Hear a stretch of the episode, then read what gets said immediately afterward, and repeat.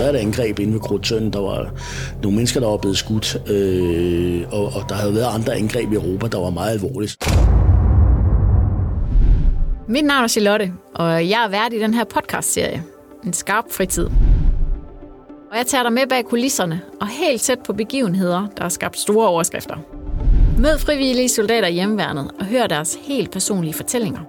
Om alt fra at blive kaldt ud til en terrorhandling, Vores rolle det er egentlig at lave den ydre afspærring til at bevogte et område i en skov, da en 13-årig pige forsvandt. Og så er det lige pludselig, at de så får, får et eller andet gennembrud og et eller andet hint, og så er det, de drøner til Korsør og finder hende dernede. Og det hører vi jo så med på radioen, og det er jo vanvittigt intenst. Og, og man stod helt stille, da de ligesom fandt ud af, at hun var i radioen, da, hun, da, hun så, da man finder hende. Og det er lige så, da man hører, øh, hvordan hun er, har det og tilstand. Og du kommer også med op i luften og hører, hvordan det er at hjælpe politiet med at lave overvågning.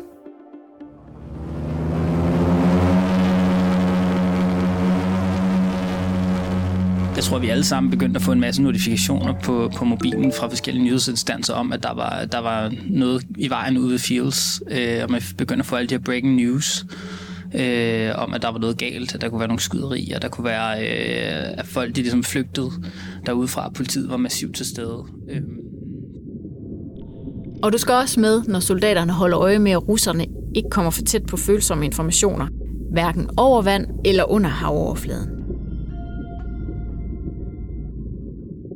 Altså, der er datakabler og strøm og olieinstallationer og alt muligt. Så der, der er masser af ting, som vi ikke sådan lige umiddelbart går, når vi går og kigger ud på, på havet og ser løssejl og sådan nogle ting, tænker, at det her ude, det er relevant at, at have fartøj og skib liggende derude og, og patruljere.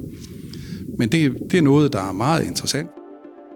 Det er blot nogle af de fortællinger, du vil høre i vores nye podcastserie En Skarp Fritid. Serien, hvor du kommer helt tæt på begivenhederne, og hvor du også kan blive klogere på, hvad det kræver af dig, hvis du vil være en del af fortællingen.